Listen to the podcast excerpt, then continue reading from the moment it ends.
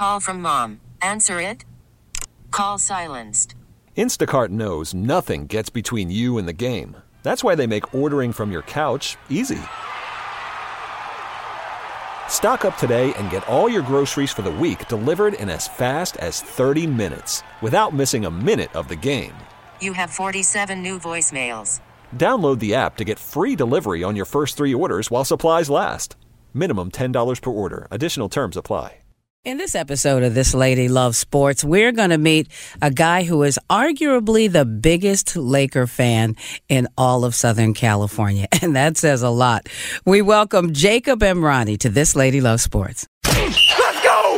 Welcome to This Lady Loves Sports podcast with Pat Prescott. Sports. She knows it all and is here to talk about it. So get ready to hear sports talk in a way that you've never heard before. It's This Lady Loves Sports podcast. And here's your host, Pat Prescott.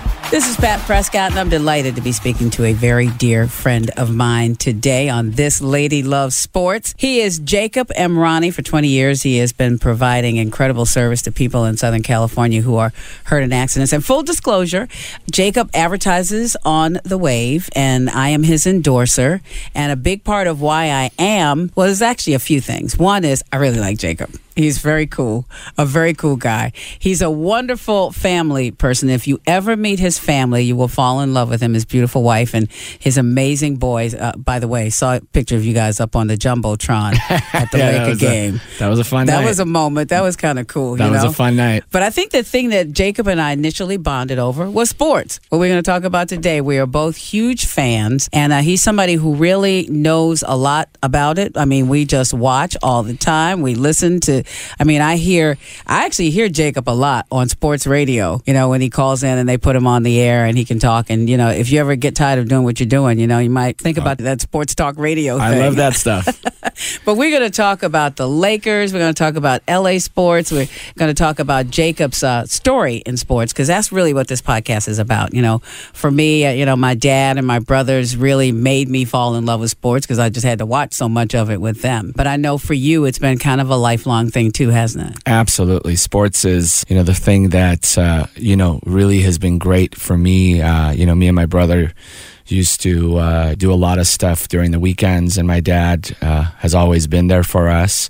And used to always come with us when he used to, we used to play basketball at the local YMCA in the neighborhood. And he used to come Saturday and sit there all day while we played and, you know, sort of got acclimated, you know, to our surroundings. And, uh, you know, I consider it a real blessing because not only, uh, you know, do I think sports is really life, and uh, you know what I was explaining, uh, you know, I'm I'm now doing it with my kids, and I coach every one of my kids. I got four boys, and I coach all four of them, all the way from 11 down to my three year old. And uh, you know, I was just asked to join a board for the basketball league that I coach, and one of the things that I talked about the first time that I was, you know, up there at the board meeting is the fact that I really feel like sports is, you know, is life. You know, when people uh, have an opportunity to play sports, they realize that that's very equivalent to what we go through in life. Uh, you know, in life, there's competition. In life, you're going to win some, you're going to lose some. And really, the reality becomes is how do you come back from it if you lose? And how do you stay humble when you win so that you don't get ahead of yourself? And how do you, how do you form a team? You know that really gives more meaning to any victory that you have. And I, I think that there's so many important lessons you can learn from participating in sports, from watching sports, from uh, knowing the stories behind the people that we come to love. You know, in in these games that we watch. And I'm sure a lot of that actually translates to your real work life and and you know with raising your kids even. Oh, absolutely. I mean, I think you hit it on the head. You know, teamwork and knowing that you have to learn how to deal with other people, other personalities, and knowing that even in life, you know, you can't do it by yourself. You know, if you look at anybody's success story, you know, sounds great when they talk about how they made it, but, you know, it sounds even better when you listen to them explaining who along their life actually helped them get to where they got to, being in the right place at the right time, making the right decision rather than the wrong decision, and who was it that was with them. So, you know, for me, I feel like when you look at sports, besides the excitement, besides the, you know, um, the, you know, I, th- I think sports is about the only thing that could gather a bunch of people into a room who have different opinions regarding politics, different opinions regarding just about everything in life, but they could all be cheering for the same team. And that's what brings people together. And that's, to me, is the beauty of sports. Yeah, it is one of the things that really unites us. And you know, you mentioned your dad and your brother and the experiences that you guys had together. You grew up here in, in Southern California. Well, I came to LA when I was nine years old. And, uh, you Mm-hmm. So know, that's yeah. So you grew up here. Exactly. Yeah. you know, And what was it? What was your um, youth like as far as the LA teams? And I know you're in love with the Lakers, and I would imagine that was something that happened a long time ago. Oh, absolutely. I mean, you know, I'm a Laker, not a fan, not a, you know, I've been called a super fan. I've been labeled the super fan, but I, you know, I mean, I'm a fanatic. Uh, you know, when I came here and started uh, following sports, that was a time where they had Magic Johnson, Byron Scott, Mike McGee, which a lot of people don't ever talk about. Number 40, I still remember his number. And basically just getting involved and being blessed enough to be in a city that had an amazing, amazing basketball team. And being able to, you know, try to emulate some of those people and look up to them was a great way, you know, for me and my brother to be able to really get ourselves accustomed to life in the United States, let alone in life in LA. Uh, and the great thing about it was that when I first, you know, came to LA, I didn't speak English very well. Uh, I was learning, going through ESL, which is English as a second language. And but when we would get out on the playground and we would get on the basketball court, you didn't have to talk. It was just basically we're on the same team as long as you know how to pass or shoot and do whatever you did. You were all on one team, and that was that was just so beautiful So because help me, help you make you feel like you fit in. Oh yeah, you make friends and you know and you fit in and you know makes you feel good about yourself. You know, you're not an outsider and then you know as the time kind of goes by, you know, you build some amazing friendships which now after you know, uh, 40 years or 35 years, I have friends of mine from those days coming back to me to reaching out and, you know, trying Oh, to yeah. reconnect. And, you know, those friendships, friendships, you know, from when you were little, I think are very, very special because nobody needs anything from each other. And they're really true, true, true friendships. Mm, they are. And and where were you born? I was born in Iran. You were born in Iran. Yes, yes. So now, when you were in Iran, you know, I'm sure you have to remember because you were just nine. You were nine when you you left. Sure. Were you playing sports there too? Yeah, so you know, in the in Iran, the sport was soccer. Uh, so Like you it know, is in most of the world. Exactly. you know, so that's more of a national, uh, you know, sport. Mm-hmm. Uh, I, I do recall, you know, in that elementary school that we were, actually, they did have basketball hoops, but I don't ever remember shooting a basketball hoop until I got to the, you know, I got to the states. But you know, yeah, we played soccer, you know, ran around, did all the things kids do, but you know, never to the extent where you know you I arrived here and you know you actually had professional teams to follow. You know, in Iran, it's more your national team. Soccer is everything. When they're playing a soccer game or something, the whole you know country shuts down. Which you know most of the outside world is like that. Uh, you know, I think we live in a place you know where you have you know two basketball teams. Even though I don't consider the other basketball team in LA a real team, I feel like they're oh, like a that JV is just team. really mean spirited Yeah, I don't you. care how many games do they win. The Clippers are always going to be the Clippers. But you know, the Lakers are my team, and you know, as we talked about, you know, they're my team, and you know, I'm a fanatic about them. And my kids, my kids go to sleep talking about them. My little ones are ask me every day who plays tonight, who are the Lakers playing tonight. So you know, I'm glad that it you know it runs in the blood in the family. Yeah, and it's a very, it, like you were saying, it's a great bonding thing too uh, for a family to be into doing that. But you mentioned that when you were nine, ten years old, that it was a great time to be a Laker fan because of the wonderful team they had. I can't think of maybe but a couple of short periods in my life when it wasn't a good time to be a Laker fan. You know, I grew up on the East Coast and was in New York, you know, from high school on. Oh, yeah. and I became a, a Knicks fan, like in, in the late '60s, the Mecca The Mecca. Back when I guess that was the best time ever to be a Knicks fan. That's right. We haven't seen a good one since then. You had good timing back then. Let me tell you, when I moved out here, my feeling was these these Laker fans, especially when um whenever they were trouble when when uh, Shaq left. Yep, Okay. Yep. I remember that day. Oh, poor Laker fans. So sad, you know. And you still had a great team left behind and still have more to come. But people here don't know how to go through that adversity. I Oh, think no. they're learning now, though. Let me tell you this. Let me tell you this. I remember the day when it was announced at 3:30 in the morning that the Lakers were going to get Shaq. I remember it because I was studying for the bar, which is the test you have to take to become an attorney. And I used to study from 7 a.m. until God knows was wee hours of the night, and I was mm-hmm. heading home from the library, and I remember that you know it was announced that the Lakers are going to get Shaq, and I remember that the city just was upside down. I mean, just a behemoth of a man. Shaq had the personality, and you knew that if he was coming here, you know, winning times were coming back. Unfortunately, I also remember the day when you know Kobe and Shaq, you know, were fighting, and because of the fact that I have some friendships with some of the players, I've been told the stories and everything that happened in the back that you know people on the outside would never hear. And to be honest with you, I think it was a sad day. I think you know Shaq and Kobe not being together had a lot to do with what I was talking about is not getting ahead of yourself. You know, the greed factor really, really began to take control because if Shaq and Kobe were together, they would have won at least another two to three championships. They could have been the best duo ever. Was it the greed factor or is it the ego factor? I think the ego factor had a lot to do with that too. You're right. I, you know, I th- but but I think you know the reason, and you're absolutely correct. I think the reason I say greed is because when you become too successful, you become greedy. They got For more Right. success, least, exactly. yeah. So Mhm. they, they they won so many championships. Then at that point, winning a championship was not you know what excited them anymore. Now Kobe wanted to do it on himself, you know, by himself. His ego wanted to show that he doesn't need Shaq. You know, Shaq, wanted to have fun. Exactly. Shaq wanted to do everything himself. He wanted to shut it down for the first, you know, few weeks, come into, you know, the season out of shape. He would usually use the first, And you know, month. himself into yeah, shape. use the mm-hmm. 1st month to, you know, get into shape and all that. And all of that is fine. But ultimately, that team could have won a lot more if the greed and, as you correctly say, the ego didn't get, you know, in front of them. And now, after the fact, they're coming back and they're talking about it. Oh, we could have been the best one-two punch and all that. And I think you know why that is. You think yeah, what? yeah. Well, it's, it's you know they come back right now is because I, to me I think it's marketing and it's also having to do with becoming relevant again because I feel like these athletes have to be back into the spotlight and to talk about it. You know what I think it has to do with? I think it has to do with growing up. You have to remember when we first met these people, That's they were true. 17, 18 year old kids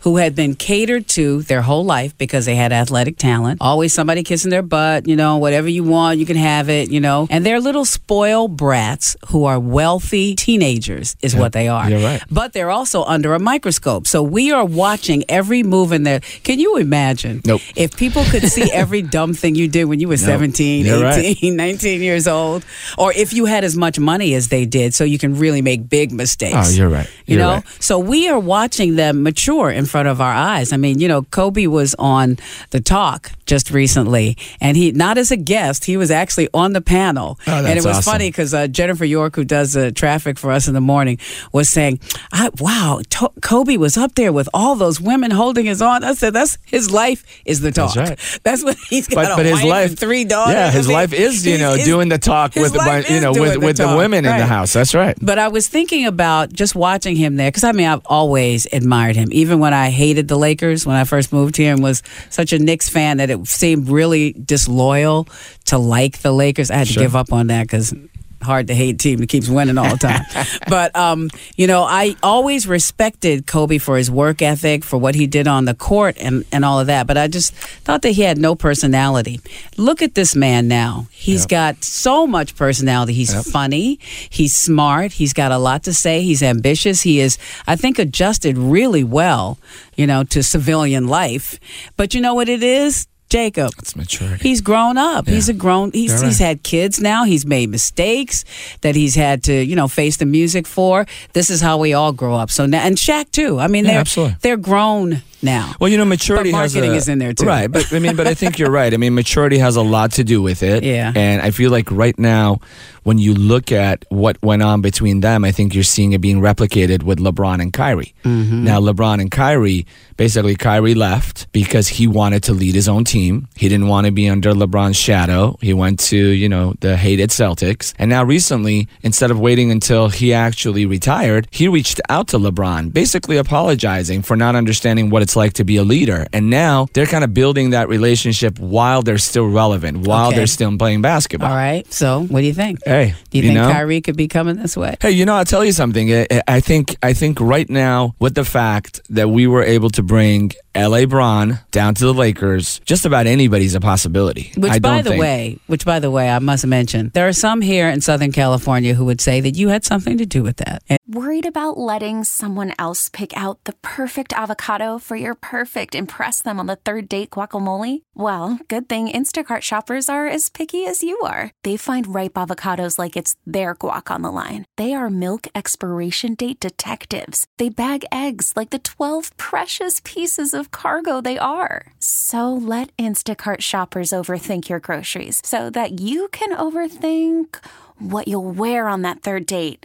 Download the Instacart app to get free delivery on your first three orders while supplies last. Minimum $10 per order, additional term supply. If you don't live in this area, you'll you don't know that Jacob, uh, during that whole push to get LeBron to come here, put up some incredible billboards with L.A. Bron on them. That was our Which, hashtag. By the way, did you you couldn't trademark that, huh? No, no. Because I'm seeing it now all over the place. yes, it's got a nice run and it keeps going. it does keep going. But you know, this is the kind of super fan that, that Jacob is, and when, and when you can afford to do that, why not? But you threw up those billboards, and I just thought it was the cutest thing, and you know what a real fan would do. It was great. You know, we we threw up uh, initially. We threw up three billboards, and then Uh-huh. right before uh, free agency, where we didn't really, know, we weren't sure if he was going when to you put those first three up, that was he was going to be in town playing, right? Wasn't Oh, it? yeah. Oh, 'Cause I think I seem to remember we talked about this, and you were like, "I got to get the billboards up because he's going to be here playing the Lakers." So it was interesting. I think um, 10 days before, Uh-huh. uh, Philadelphia had put up a billboard saying, come join the process or complete the process or something corny like that. And I'll Now, never forget, you know, I was sitting there and I said, if Philadelphia can do it, why can't someone in LA do it? So, you know, I worked with, you know, my great team and we put together three or four billboards. I don't even recall. We put in three or four billboards. One of them, it was a uh, answer to Philadelphia's instead of come and complete the process. It was forget the process, come win some championships in LA. But we put it at a time where LeBron was actually going to land in LA to play the Clippers on a Thursday, the Lakers on a Sunday, and he was going to be here for five days. So we worked so, so, so hard, and I was giving everybody nightmares in order for us to get the billboards, find the right locations. Yeah, that's One what I was going to say. yeah. How did you How did you identify the location? Yeah. Uh, listen, did you try to bribe the limo driver? Because that's the way to do it. You know, let me tell you, it's funny. We try to do everything, but we, we got a good one in West LA because most of these, you know, these basketball teams that come, they go to UCLA and that's where they practice. Mm-hmm. So we were able to get a billboard right where you try to go to UCLA and we put up one of our biggest ones. You also And- had one on the that route from the airport on uh, Exactly. La Cienega. Exactly. Yeah. Exactly. So Uh-huh. we put up one there on their way in. So, you know, a lot of it, you know, as I said, again, it was our team.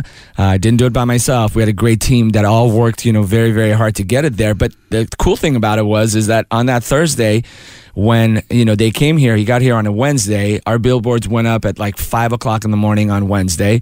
And in the afternoon the press asked him have you seen the billboards put up here in la by a super fan and he said he actually commented says yeah i've seen them my kids love it. I think it's a great you know it's a great uh, you know compliment for somebody in a city to want you to come and you know play for them in their city. And that kind of started you know sort of the the movement. And we had another two or three months throughout where new york put up some and other cities put up some billboards and then it was i'll never forget it was two weeks before free agency and we were all sitting around saying is this really going to happen? Is it not going to happen? And we said you know what? Let's just go all in. And we put up 50 billboards in la all right? I mean that was like They were everywhere. yeah my wife knew she could not spend anything for the next six months but they were everywhere. And you know now we're here celebrating. We got you know we have the king here. It's been you know it's it's been great. You know we've had some ups and downs in the past couple of months but it's just like anything else. And i think you know we're gonna have a great next four years and you know i'm super think so, excited about it You know, uh, I've always felt like if you don't like LeBron James, he's probably not on your team. I mean, that's that's pretty much the only reason you could like not like this dude. Uh, somebody who is a who's been acted like a grown man much of his career. It's so interesting with his background and everything that he ends up, you know, being someone who was not raised by his dad, but has ended up being an incredible father, a great example in so many ways, and balling out even now in his 30s. I mean, this guy is a beast and and a leader, a real leader, and as you mentioned earlier, a recruiter recruiter, and we certainly hope that he will be recruiting. Though I must say, I do like that young core of Lakers, and you know, there's a I think finding that balance between youthful energy and skilled. Absolutely. You know, you need the um, vets. yeah, you need, need a the vet. vets, You need but you need that young youth also that's going to be able to do it when those vets don't have the legs those nights. Yeah. So, what do you think is going to happen? You know, I got to tell you something. I feel like, you know, uh, I feel like what's happening in the past few days, you realize that a lot of negotiation is happening through the media. And basically, you can tell, and it happened, you know, last year with Paul George and happened, you know, with Kawhi Leonard, is that, you know, all the way Hey, back. it happened with Chris. Yeah, Paul, it happened to Chris you know? Paul, and I mean that right there. If if if the NBA wouldn't have vetoed that trade, the Lakers would have had Chris Paul, and that you know run would have continued. We wouldn't even have that you know couple of years where you know we couldn't do anything until we got you know Pau Gasol coming over, and then we were able to win more championships. Mm. which was so, magic. Yeah, which What a was great acquisition Which again, you look at that and you see that the Lakers always are able to pull a rabbit out of the hat. What's happening now, because we got the you know greatest player in the world right now playing for us, is that all the other teams are trying to you know team up and not allow other people to come. So you know, from what I heard is you know Popovich even called Dell Demps, who's the general manager of the Pelicans, and said, "Don't give in to the Lakers." I mean, you got to really think about what a brand you are when you're winning or when you're losing. You're so relevant that teams are going out of their way in order to try to team up, not to allow you to get a player. And you know, in the past few days, I think you see it. There's a lot of negotiation happening, you know, through the me- uh, through the media, and I feel like it's important for us to get Anthony Davis, no question. But I also feel like the Lakers have to draw the line in the sand at some point to let them know that this is our offer. We'll do it before the trade deadline's over. Because once you get into the summer and you get the Celtics trying to throw in their hat and the Pelicans are going to try to use that in order to, you know, get a bidding war, then I think the Lakers have to sit back and just hope that, you know, AD is going to come here right afterwards. It hasn't worked out for the past two. Didn't work out for Paul George. We lost him. Didn't work out for Kawhi yet. We don't know what's going to happen, but, you know, it doesn't seem like he may come. But, you know, I'm just excited about the fact that the NBA is so powerful that they literally hijacked